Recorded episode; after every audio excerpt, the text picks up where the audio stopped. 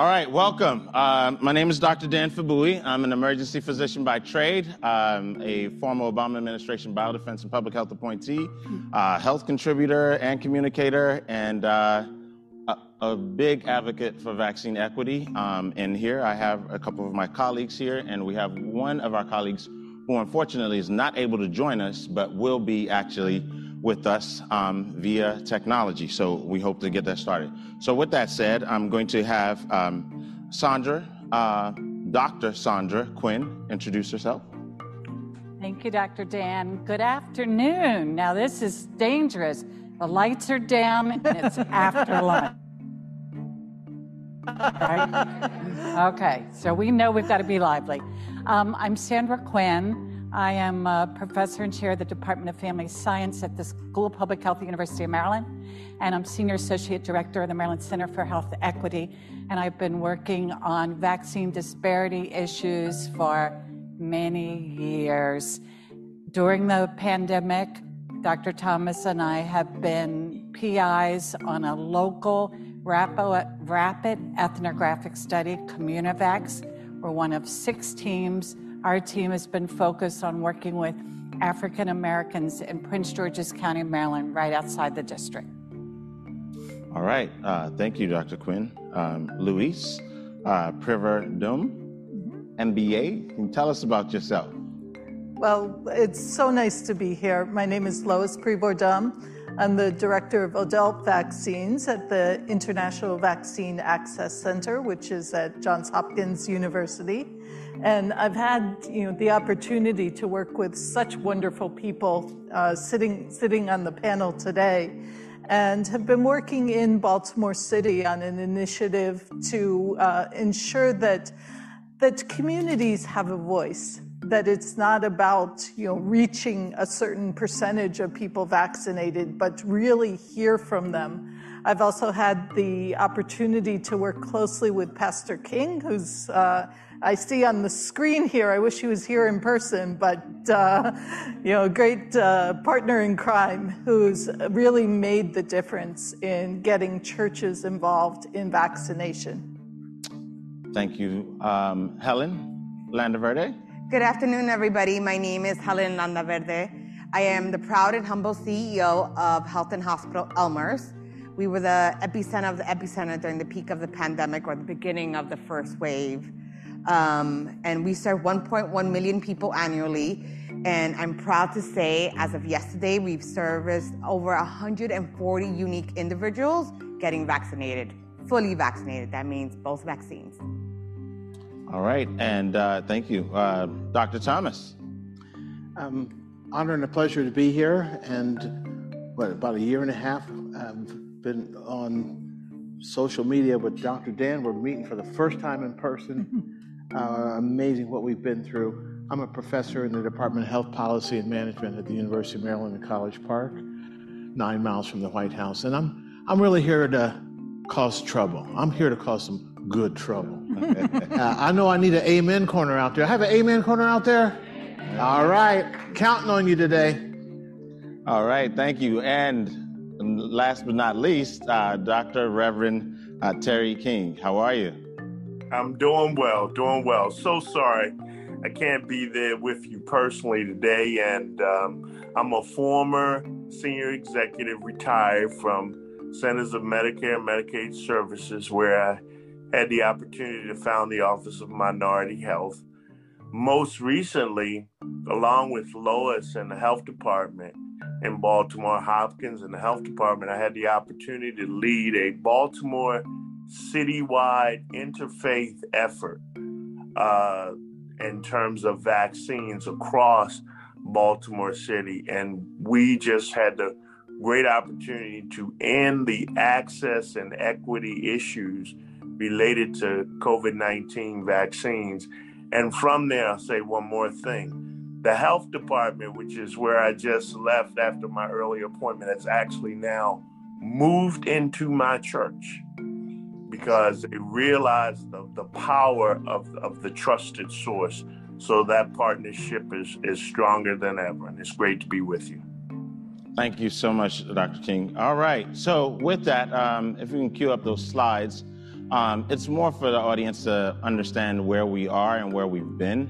Um, this is uh, the road um, ahead and what we've all been through and experienced. So um, let's kind of go through that, and then we'll get the panelists here, um, including myself, to kind of dive into what the work we've been fortunate to do, even though we've been on Zooms all throughout this time, um, and finally are meeting really in person. Um, but the chemistry was always there with the sessions in which we had. So let's go over some of the things. This is us on paper. I think you have it already on the agenda.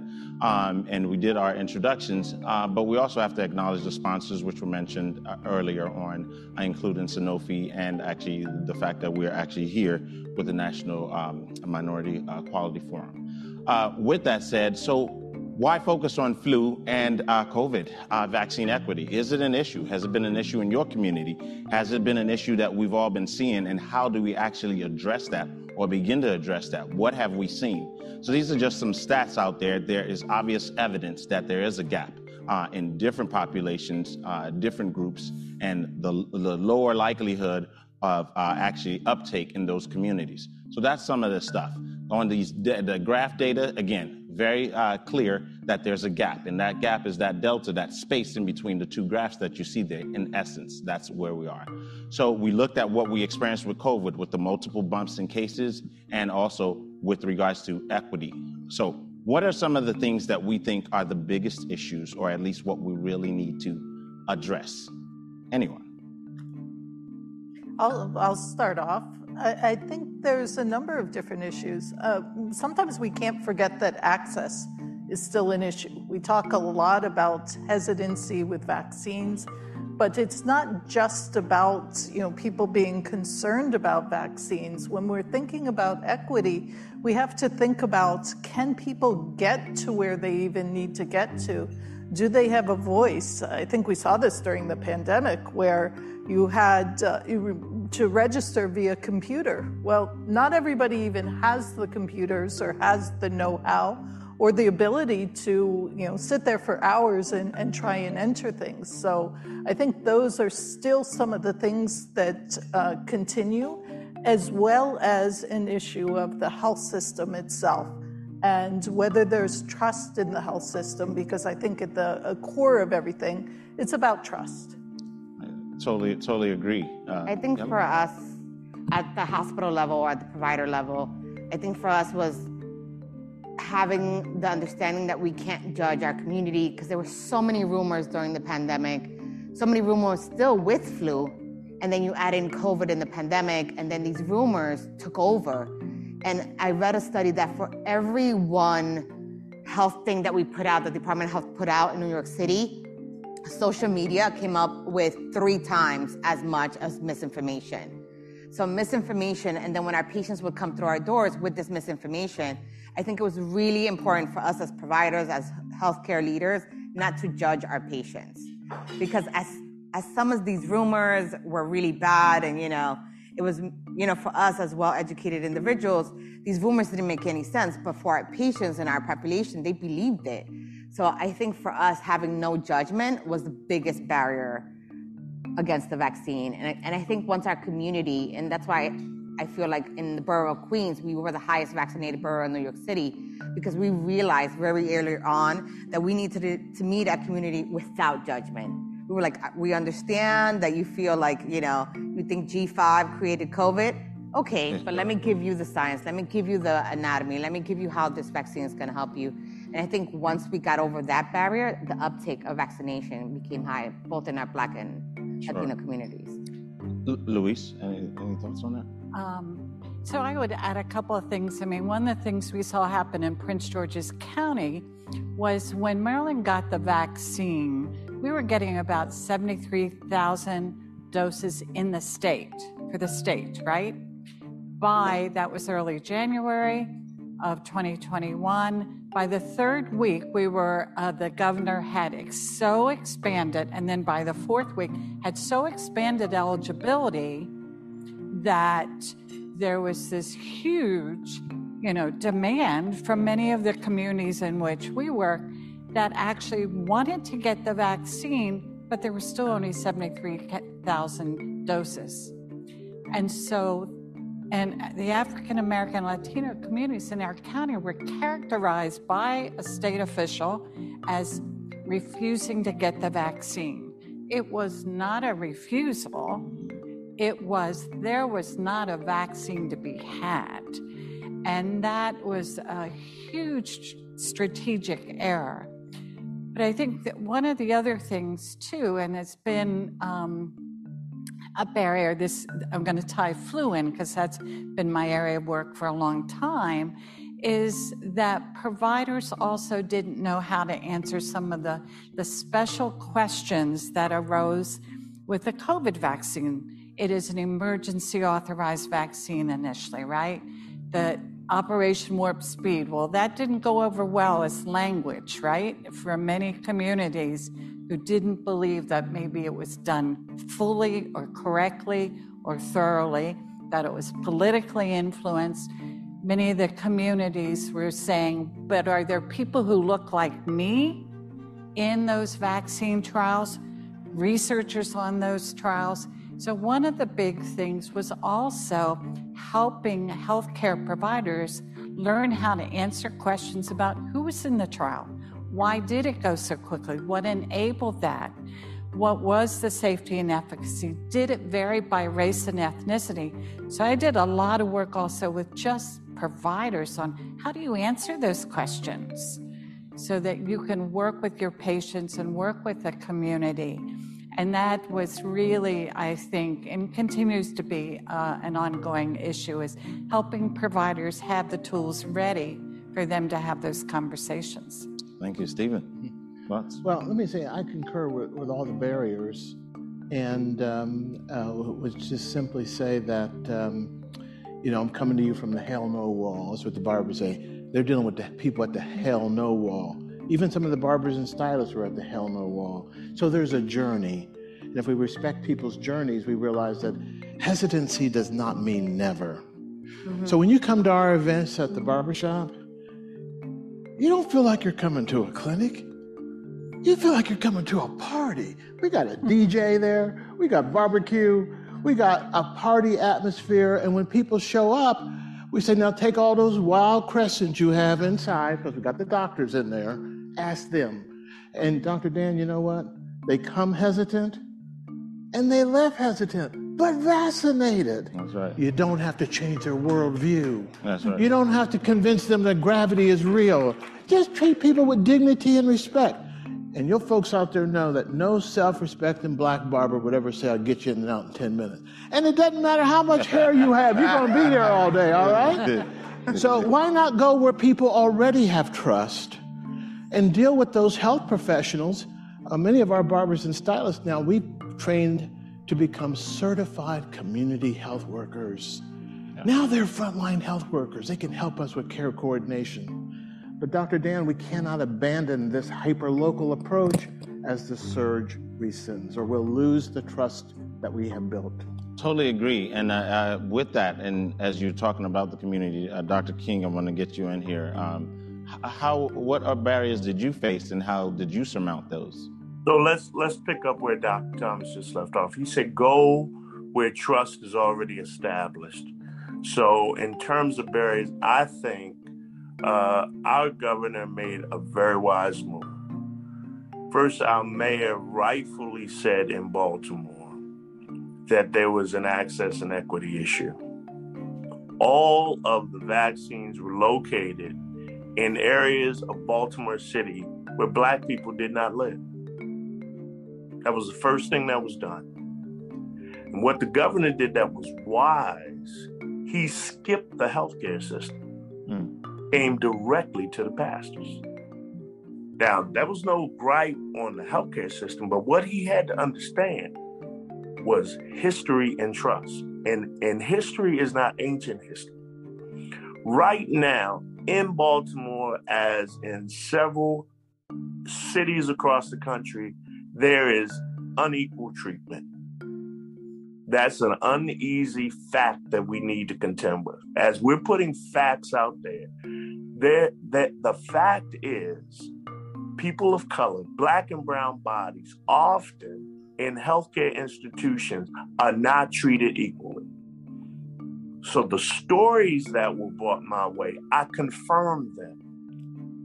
And first, by confirming them, I gained legitimacy or street credit because they understood that even though I was working with the health department and Hopkins as a representative of providers, I was working for them. And that has remained. My client and customer are the people in Baltimore, are the black and brown people in Baltimore. So the trust was established in my institution, in me, not because I'm a church, but because of the work I was doing for them before COVID ever came along. And mm-hmm. because I had that reputation, I was not willing and would not be willing to jeopardize that credibility for another initiative. So by skipping it and coming directly to me, we gave Lois and I 75 pop ups across Baltimore involving over 300 churches, synagogues, and mosques. And because we had a stretch into the Jewish community, because I with my brothers in the Nation of Islam and the Christian churches, we were able to get it done. Yeah. So the barriers existed, but we were Thank you so much for that. So, if I were to tie all of that together, what you've heard is there are barriers, and the barriers are based on actually identifying trust, having data that informs all of that. And I would add, in my own experience with some of this community work, understanding that that history that you alluded to, there's a trauma in certain communities that is existent that actually precedes all this, right? but has led to that tr- distrust, right? Um, and mistrust um, of the medical system and the government. You got to call it out. You mentioned that. You mentioned acknowledging that, saying that, calling it out what it is. You have to be with them shooting in the gym, y'all, quote Drake. Um, and you have to know what's going on because when you're there, now you can not only just leverage that for a COVID or a pandemic, but also the other pre-clinical illnesses, the pre um, COVID illnesses that had existed before. The question we received in the community was, why, why are they re- willing to help us with the vaccine now? we've had diabetes, we've had hypertension, you heard the panel earlier. Uh, we've had other medical problems, heart disease. What happened? So, our charge to you while we're on this topic is make sure you keep those systems that you had in place for COVID build those up and leverage that into actually starting to do preventative care so you are with them shooting in the gym and being able to foster that trust is what I would say. All right. So with that, um, let's go into this other question. Uh, really trying to figure out what um, things we can do to promote vaccine equity. So I'll start with you, Pastor. What things do you think we need to do? Is there anything else that we haven't said? Well, I, I think one of the things is to combine vaccine equity with health equity, period. I think leaving vaccine out on an island is a mistake. I think going to people that are hurting, that are unhealthy, that have experienced health inequities with a needle in your hand first is not exactly the way you want to open the door. I think you have to begin the conversation with their environment. Listen to them. So so so wait a minute. If I'm living in a community where rats literally are biting my children. Come on now. If I'm living in an environment that's toxic, if I'm living in an environment where I cannot exercise because it's so dangerous outside my door, and the first thing you want to talk to me about is about vaccine equity, give me a break. Preach, preach, Pastor. Here where I am. Don't don't come to me with this suit and tie behavior. All the things you just said. Hear about my diabetes. Hear about my hypertension. Hear about my poverty hear about my unemployment, understand my environment, and show some empathy and respect. Because it's disrespectful to come to me with a vaccine. That's your priority. That's mm. not my priority. And once you understand my priority, now we can begin to have dialogue and we can eventually maybe get to your vaccine equity. That's where conversation has to begin. Thank you, Pastor. All right. Great point. Great point. Others? Any any other thoughts? Yes. Let, let, me build on um, Dr. King's point because number one, amen. Number two, right. you know, and and as Dr. Dan said, I mean, literally people would say, "Why do you care now?" Oh, you care now because if I get infected, I can infect you. Mm. Okay, so I think absolutely it's is this, though, requires a couple of things, um, more than a couple, but number one is some long term sustained commitment by our, our health systems, our hospital systems. They get, you know, they do community assessments, they have resources and obligations to serve not just the people that walk in the door, but help those people from walking in there, keep them out and healthy and functioning in their world. So I think number one is we really need an ongoing, not today because it's COVID, but an ongoing commitment. And Laura Lee and the center do a lot of that, and Helen's Helen's organization is part of that. To say we're here for the long haul. We're here because we know we got mental health and stress that's and trauma right now. We've, you know, all the things that we know exist long before COVID. So I think that's critical, but it's also true for health departments. And it's true in a couple of ways to sustain them so they're not grappling with every, you know, we had, we have a mil, almost a million people in Prince George's County.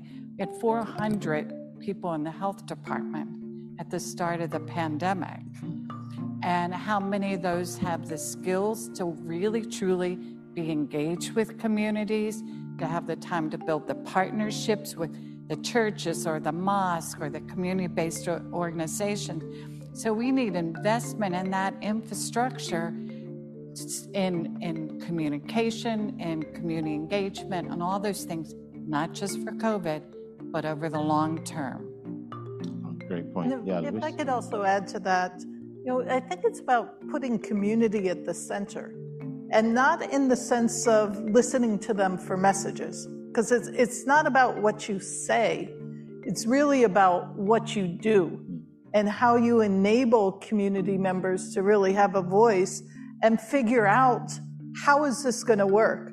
Because it's the best ideas that come from the communities they know what kind of resources they are there are and can take things and take a different spin on things. So I think we have to be true to what we call community engagement and not be there just listening to them, but enable them to come up with some of the solutions. And that's something that we've been doing in Baltimore City. It's by no means there. You know, I don't want to, to suggest that, you know, everybody comes up with ideas and then they happen but it's moved a lot more forward than we would have ever have expected. And the ability to be able to sit at the table as an equal partner is just absolutely uh, uh, invaluable and something that we can't stop. We need to make sure that the community voice has the ability to come up with the solutions and implement solutions. Great point. Uh, Helen or I think, you know, in speaking of doing, I think partnerships like the ones we're sitting here, I mean, we've been meeting now for almost two years. I've stolen so many ideas from this man, you know, from the bishop. And I think as a hospital, we can all do our part to meet where our community's at. And I think for, for us at Elmhurst, and we sit in the most diverse zip codes in the nation, actually where we sit, where Elmhurst Hospital sits, we speak over 150 different languages and that represents 92 different cultures and religions. So for us, understanding being there with the community members, it was not only just for the vaccine. We actually opened our doors even wider. We would ask when you got came to get vaccinated or get tested, When was the last time you saw a primary care doctor? Do you want an appointment? Do you have food insecurity? If you do, here's a list of pantries. If you can you apply for WIC? Can you apply for SNAP? You know, so we actually included all of that, but that came also from listening and from partnerships. I think if there's a call of action when we're talking about equity overall, is that everybody in this room should leave with a friend. You should make a new friend, a new partner, and be like, after this conference, be like, what is the next thing we're going to do for our community? How can we help each other? Because we're right. I can't think of everything, and you can't think of everything. And while Bishop can think of everything because he has God on his side always, you know, it's the partnership, you know. And for us as a healthcare provider, you know, for us, it's not just COVID. For us, it's the HPV vaccine, it's the flu vaccine, it's the polio vaccine, because one of the things that we're starting to see is a decline of people just taking vaccines overall. They're just saying no. Yep. And with that, you know, can come an outbreak of the measles. We do not want smallpox back. We do not want varicella. I mean, your, your physicians having that in our children is not something we want to see in our communities. Yep. So doing this call of action is, you know, I think our biggest thing that we could do for each other. I think it is very crucial. Um, Stephen, did you have anything to add? Uh, you know, Dr. Dan, once once you know, you owe. All right, folks. Once you know, you owe. So when we talk about trauma, and it's been mentioned a couple times here, trauma uncontextualized looks like something's wrong with you. What's wrong with you? Rather than what happened to you. What did someone do to you? Uh, communities that are traumatized and it's uncontextualized. It's like, what's wrong with those people? Oh, that's how they live. Why should we impose on them? That's how they live. They don't believe in vaccines. Our communities have been traumatized and we've not put it into context. So the weaponization of the misinformation is new, just like the vaccine's new. When in this country have we seen directors of health departments have to get security? When in this country have we seen NIH scientists have to have to have security follow them and get death threats? That's new and that's no accident. So it's not just social media. It's the purveyors of misinformation. Different, they're organized. They're more well funded than we are. Come on, angel donors out there. How can the misinformers be more better funded than we are? So they were there in our communities before we were.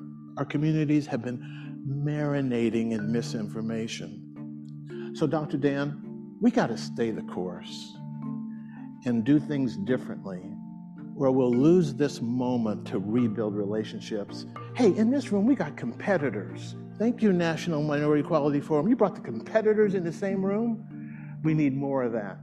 Some would say we're speaking to the choir, but most good choirs I know practice. Mm. We got to practice how we respond back to the misinformation. That's right. So the Tuskegee syphilis, the U.S. Public Health Service syphilis study done at Tuskegee really did happen from 1932 to 1972. We're at the 50 year anniversary. It stopped in 1972. We're at an anniversary. Those men were denied treatment. So the lesson today is that we should do everything in our power to ensure that these communities get treatment. So, how about a little warp speed on the community engagement side? you paid the insurance. You, come on, clap pharmaceuticals. You got paid first. got paid in advance. created your market. It worked. It does. It worked. It now let's apply that same thing on the community engagement side, so that Terry and I are not out begging with a cup for charity to keep this thing going. Warp speed us. Warp speed.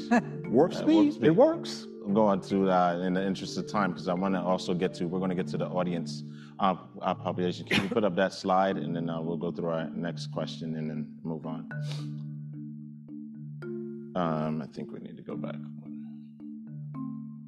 Um, so uh, here are the other ones. Um, we kind of, I think we've addressed this a little bit with regards to uh, ad- advocating for vaccine equity.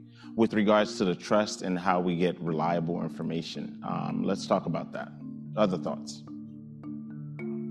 Again, I'll, I'll chime in. Mm-hmm. So one of the one of the things that we've done at, at Hopkins is we've trained our, our vaccine peer ambassadors. We um, spend training on a weekly basis. These are people from the communities that don't necessarily have any um, background in vaccines or vaccination. So we provide information. But here's where the, um, the effort changes a little bit from what we've been doing in the past. Because, sure, we have a lot of data about what's happening in, uh, with COVID, with, with flu vaccines, et cetera. But what's most important is that we also hear what is happening from the community and learn how to address those things from reliable sources. So, reliable sources actually become other people in the community. There's a lot of providers in the community. There's data that are coming from the community about the experience. So, we can provide the statistics about what's happening. And, you know, there's organizations like the CDC, like the government and, and the Hopkins, University of Maryland, et cetera, plenty of plenty of places, but we need to understand that those aren't always the trusted sources. So, combining trusted sources with intelligence down on the ground helps increase trust. And that's, that's one of the thing, one of the places that we need to get up to date information, talk about reality in a way that um, really helps build that trust. Anyone else wanted to comment on? I think for us at the hospital level is working a lot with the Department of Health and making sure we got the latest and latest and greatest not only data but also using that data to project any different behaviors in our community or behaviors in the vaccine or the virus. You know, and I know we keep talking about COVID, but I also, you know, we're in the midst of, you know, ending this flu season and so many people so many people have died currently of both flu and COVID. A lot of what we've seen in the hospital is this combination because while we were busy getting people vaccinated for the COVID 19, we kind of forgot to vaccinate for the flu. So I guess my call to message and getting the most up to date is telling people like, hey, you can actually get both. You can get the COVID vaccine and get your flu shot. Um, and I think that was something we missed in this past um, season. And I just want to make sure that in the next coming flu season, which starts again in August, that we really take that into mind that we need to educate on both and get have up-to-date information on both on COVID and the flu. Because if you look at the data of this flu season compared to last season, we have more and more kids getting the actual flu H1N1, influenza A. And is it our fault? Did we forget to misinform? But when you look at the uptake of vaccine and flu in children, it's low. So we need to make sure we kind of like catch up. So I would say getting up to date and getting ready for the next season that's coming. Okay. Say, Dr. Dan, how, how, how, can Pookie have more credibility than the doctor? How can Pookie, my cousin down the road, whose, whose, whose wife works in the health department, have more credibility than what the doctor has to say? I think it's because of the relationship. It's not a transaction, it's a relationship.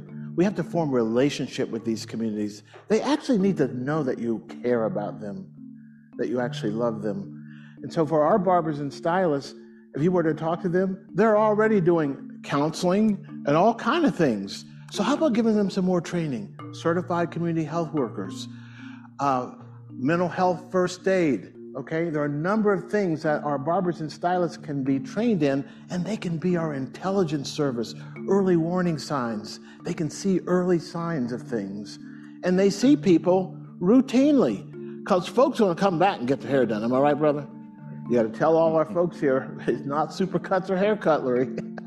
and you don't go out on your, on your stylist or your barber because they can tell if you went to somebody else. Am I right? okay, that's relationship. You need to make Trust your friends before you need them. Yeah. Let's make our friends before we need them. It's, it's a big deal. Reverend, did you have something to add? Well, uh, sure. I would add to what Dr. Thomas and to what uh, Helen said as well, Dr. Helen. I, I appreciate that. I think you can have the right message and have the wrong messenger. Correct. Cause of that, you can be totally ineffective. One of the things that Laura Lee has done uh, and working with myself and Bishop Carter is to establish the Faith Health Alliance. So we have right now in 20 states and 25 cities across those states pastors who are connected to us and waiting, who have served as vaccine sites, have served as ambassadors and promoters of health, and who are waiting to go forward in terms of not just vaccines, but holistic health. Now, everyone isn't religious. So let's combine this. What I did is I left the walls of my church and I went to jazzy summer nights. I went to I went to where there was alcohol and music because that didn't affect any of my holiness, okay? you combine those efforts from trusted sources with Dr. Thomas. You have the messengers that you need on stage and on this recording. You have already the disruptors of the current system. See, after pandemic, we keep wanting to go back. Let's go back to norm. No, let's go back to where the hospital, public health. Stop it. Stop it. My advice is let's find a way for us to continue to work together and make that the norm. Where in barbershops, churches, in events, we can reach out across the country we have an infrastructure waiting to make an impact in the most vulnerable communities. So it's already set. So the information comes to us. I've had Sanofi, Pfizer, and Hopkins in a prayer service during the height of COVID. Lois will tell you that. we prayed for them, but they also gave reliable information, but it was under the coverage of me because I have served. So as long as you're working with the right messenger, then you can get your message out. Yeah, Hey, no, hey, I think, yeah, go ahead. Uh, because you know Reverend King, Reverend King brought up uh, uh, Laura Lee, so let me give a shout out to Laura Lee on the other side because what we've done on the barbershop and stylist side is create what we call the wellness warriors, and they come on every. We have a, a weekly Zoom. They come on. I'm a wellness warrior, and they got the uh, certificates in their in their shops, and they say people come in and look at their certificate and say, "How do I get one of those?" And she said it was a nurse that asked her. A nurse, she said, I couldn't tell her it was just for barbers and stylists. My sense of their agency, their sense of giving back to their community is so important. And so, our wellness warriors, the churches, is part of the infrastructure that's not one of the silos. That's don't the- let us go back to the silos. That's- And don't make us have to scream and yell to get your attention. The pandemic should be more than enough disruption to say we got to do things differently. And we can do that now by making sure that these trusted messengers have the right information. We, here's what we believe if you give people the right information, they'll use that knowledge to save their own lives. Nobody wants to be pitched, nobody wants to be messaged. Treat people with dignity and respect, and we can turn the corner here. Yeah, I, I, I think this is uh, this is great discussion. Uh, so, using my uh, privileges, I think we'll we'll move on to the next one. But I, I did want to highlight just to bring everything together with regard to the trusted messengers, and, and I think the Reverend alluded to it.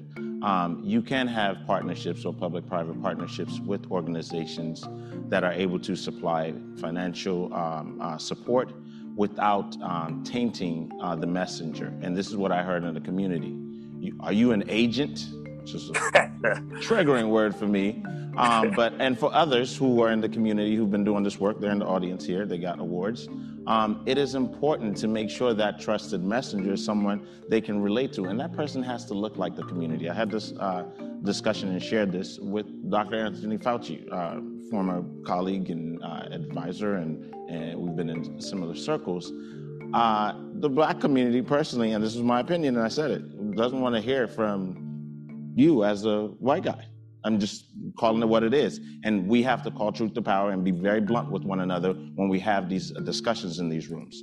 There's a Nigerian proverb that says when two brothers come out of a room and they're laughing and smiling, they're deceiving themselves. It means you're not actually having the truth and having a real conversation. So I think with the trusted messenger issue, you can have that public private partnership. But the question is, where does your um, intent lie in that compassion and the truth and that honesty? You can get a celebrity to come talk to a group of people and tell them to push a message for you. People will read through that. There's no authenticity in that. They're getting paid and that's it. But that doesn't mean other advisors who are in the community are receiving money to do the work that needs to be done. So make sure we don't miss that those two things with the trusted messenger. Very important. Yes. Can I just, you know, at, at lunch we we saw the award winners for the Booker T. Washington Award. And so bear with me for a moment, it's pertinent. But what we're talking about now, trusted messengers, community engagement, community action, working with private companies, working with government, was something that in 1915, Booker T. Washington announced the first National Negro Health Week. And I can't see you real well. Now I can see you better. How many of you know what the National Negro Health Week is? Raise your hands if you've heard of National Negro Health Week.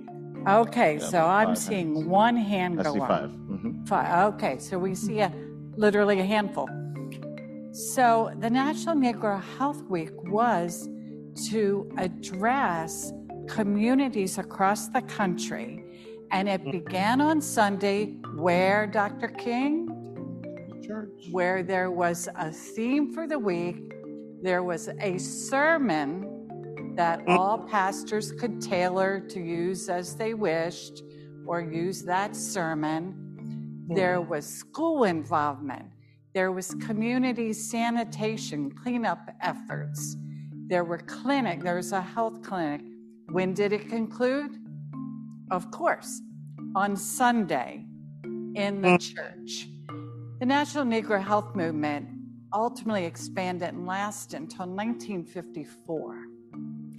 And but it set this as a little known program that set all the principles we're talking about right now into place for how to improve a community's health working with the community.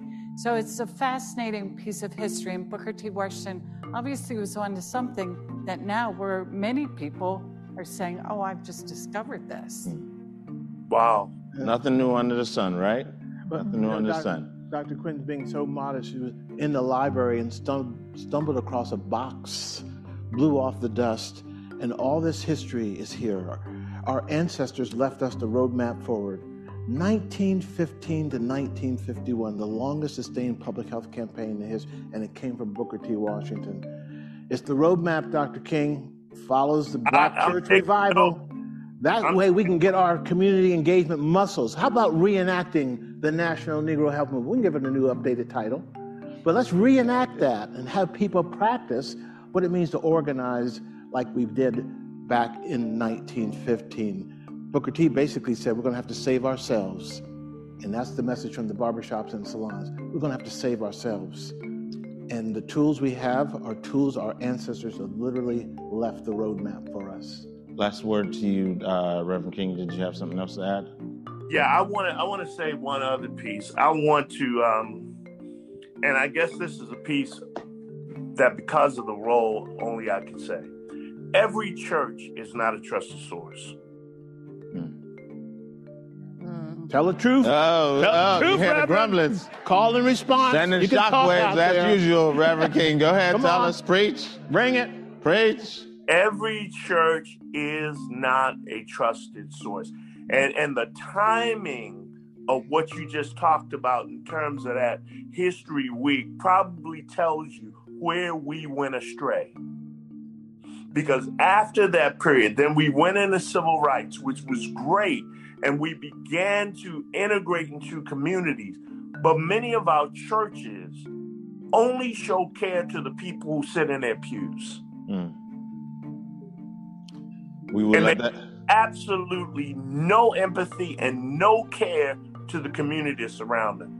What's supposed to happen with the church, real trusted sources, are where the glory of God that is created and exemplified in that church is supposed to affect the community outside that church.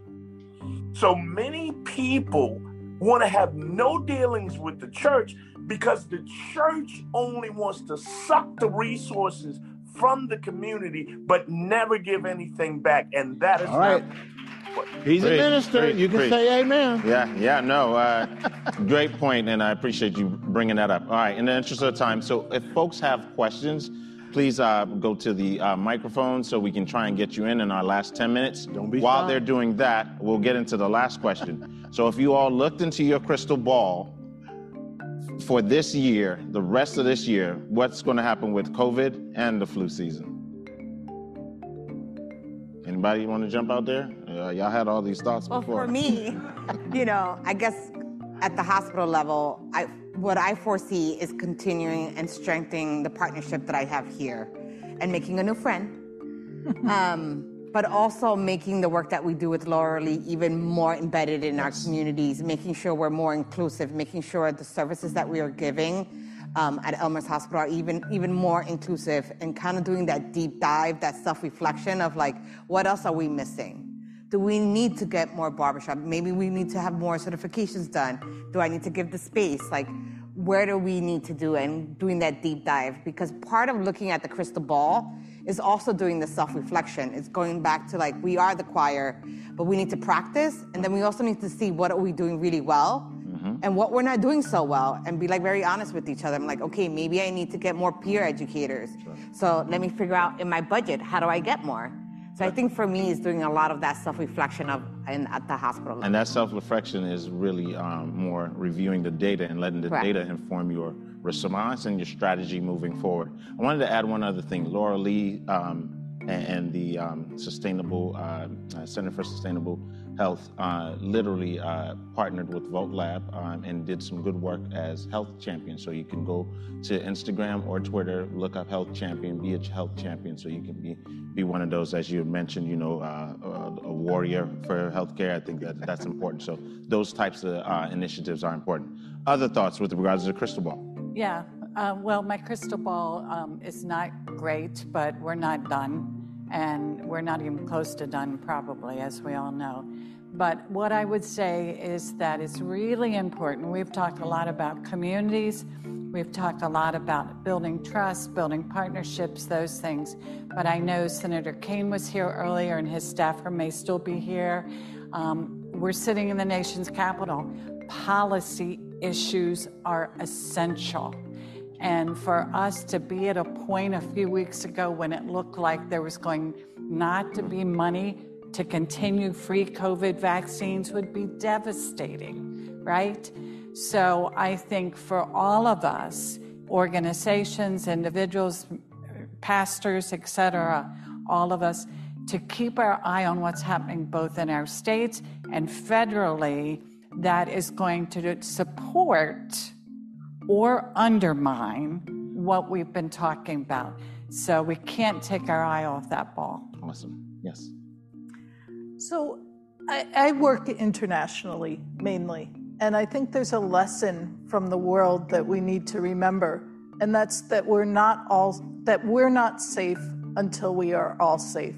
And I think there's an important message in COVID in that we need to look at the communities.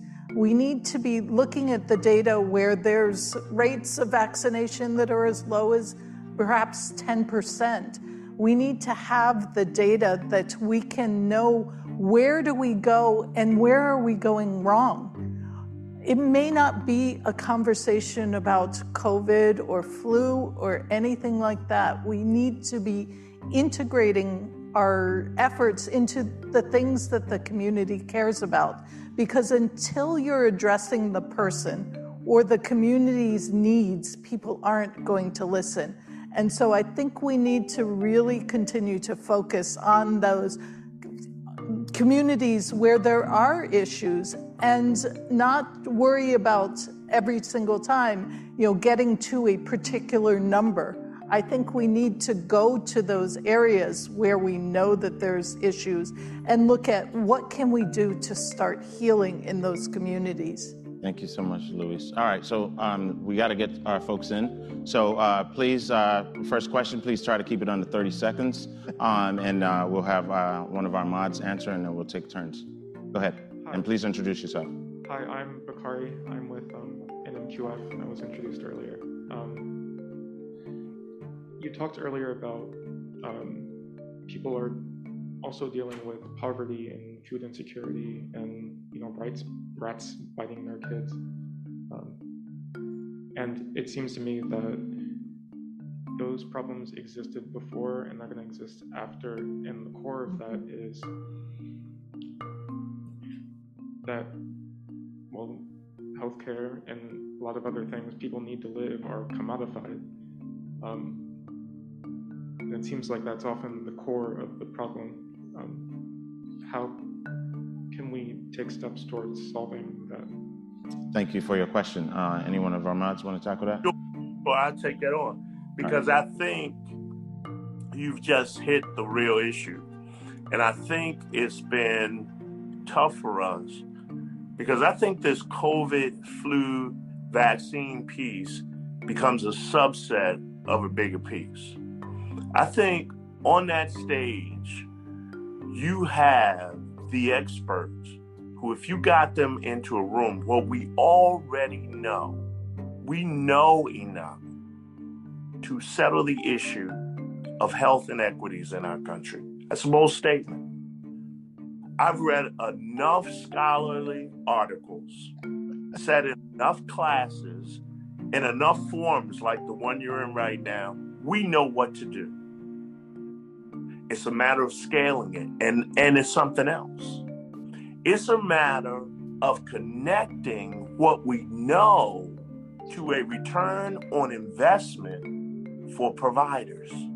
Well said. Mm-hmm. Until this issue becomes an issue, and that's one of the reasons that I work so closely with Lois. Until in Baltimore, let me be specific, there's a return on investment of improving the communities in Baltimore for Hopkins. Baltimore will never change. Thank you so much, uh, Reverend. All right, appreciate that question. Uh, next question, please. 30 seconds, please introduce yourself. The mic over there. Yes, go ahead. Uh, my name is Luis Seja. I'm a third. I'm a current uh, PGY3 at Mount Sinai, New York City, in internal medicine pediatrics. I consider myself very lucky to be able to rotate at Elmhurst.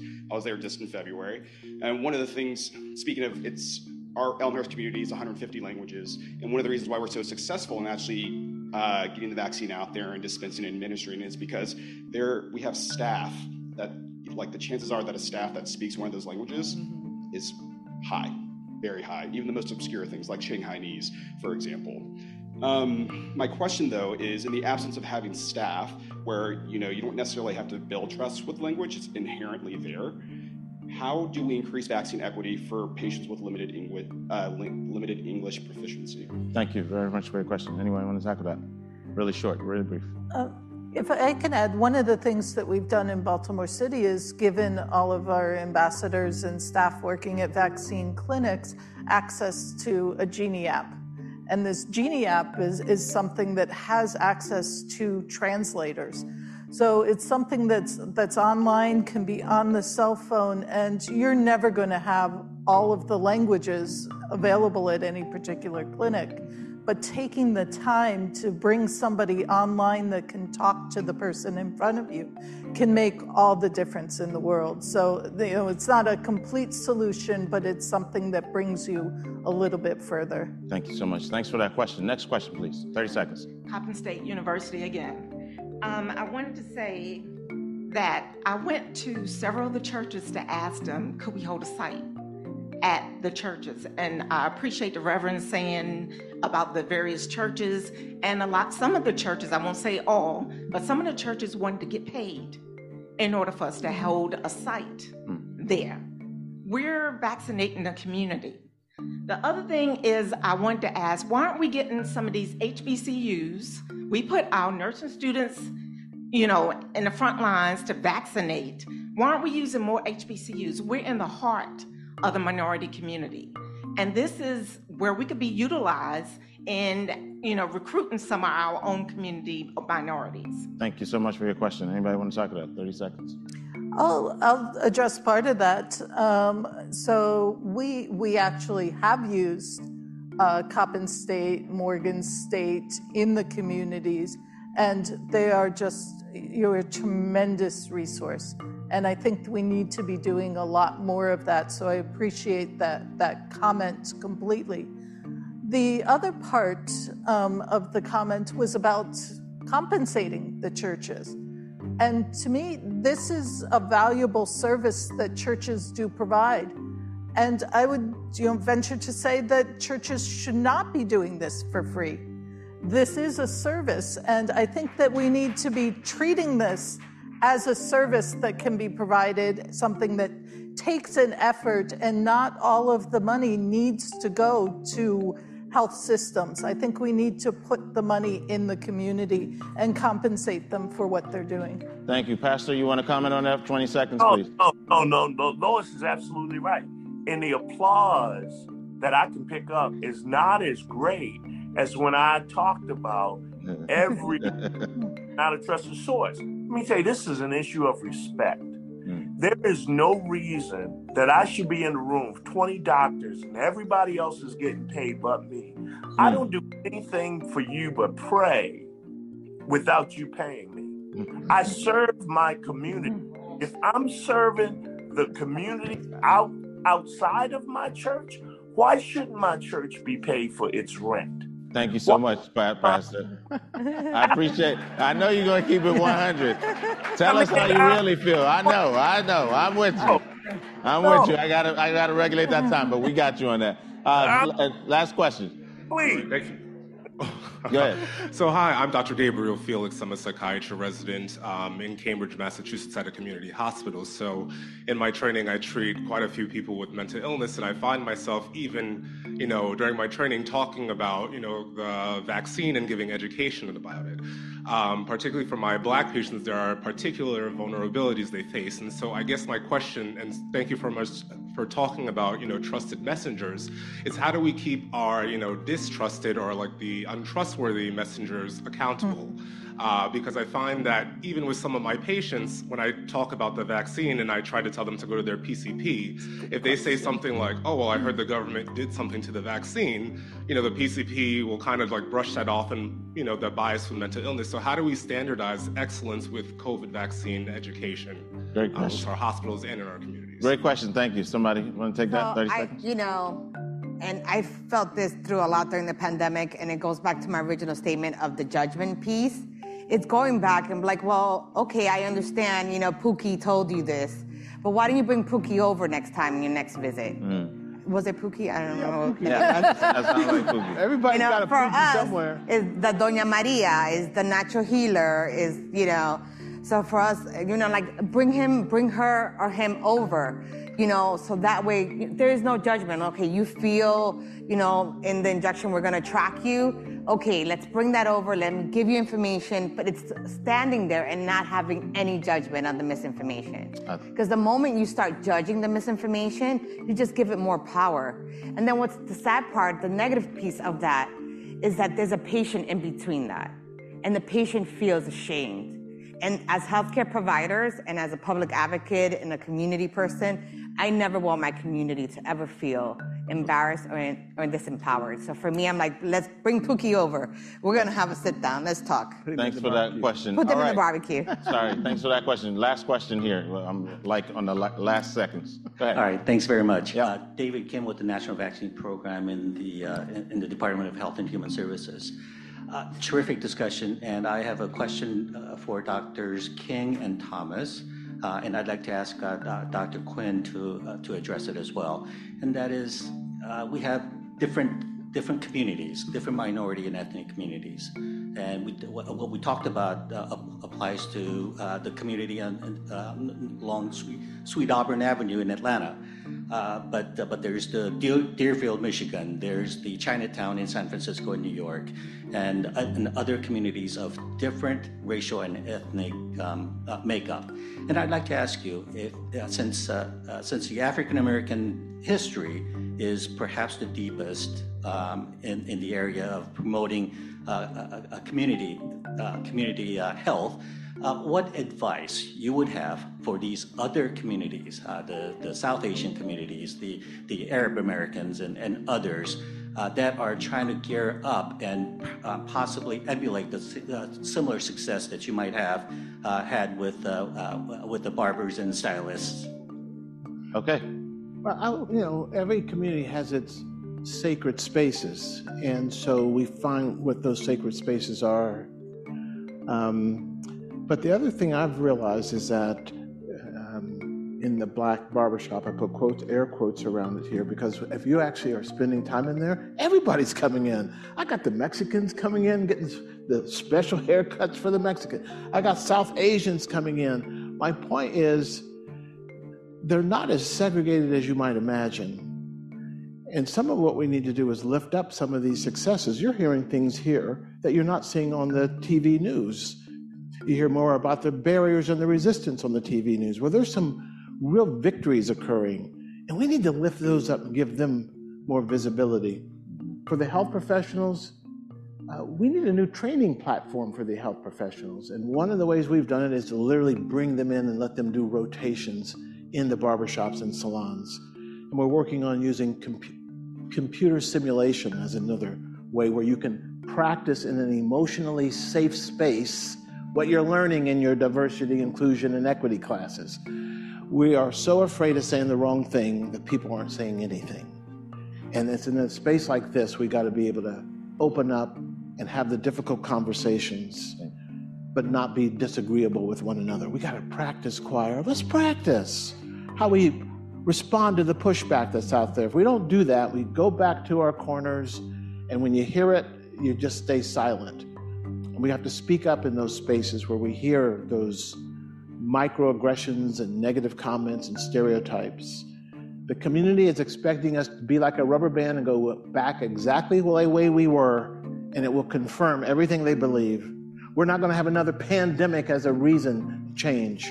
Let's use the one we have. Thank you, Dr. Thomas. Um, Reverend, did you want to comment on that? Yeah, I, I, I, think it's a, uh, an assumption that the African American community has, and it's not a competition, the the the strongest. Look, one of my um, closest friends, as Lois knows, is an Orthodox Jewish rabbi. And we compare a lot what he's doing that I emulate and what I'm doing that he emulates to build community and build health improvement as a part of that. First of all, when I look at that community clearly, I cannot say, and it's not a competition, that what we are doing is better. I can't say that. When you look at what it takes to build health, employment, family, education, mental health, all as a part of your community growth and process. I, I can't necessarily say the African American community is, is, sitting on top of the mountain. I can learn something from him, and he. I got ten seconds, Reverend. Ten seconds. Land your plane, sir. I'm rolling to stop a Baptist preacher in the middle of his sermon.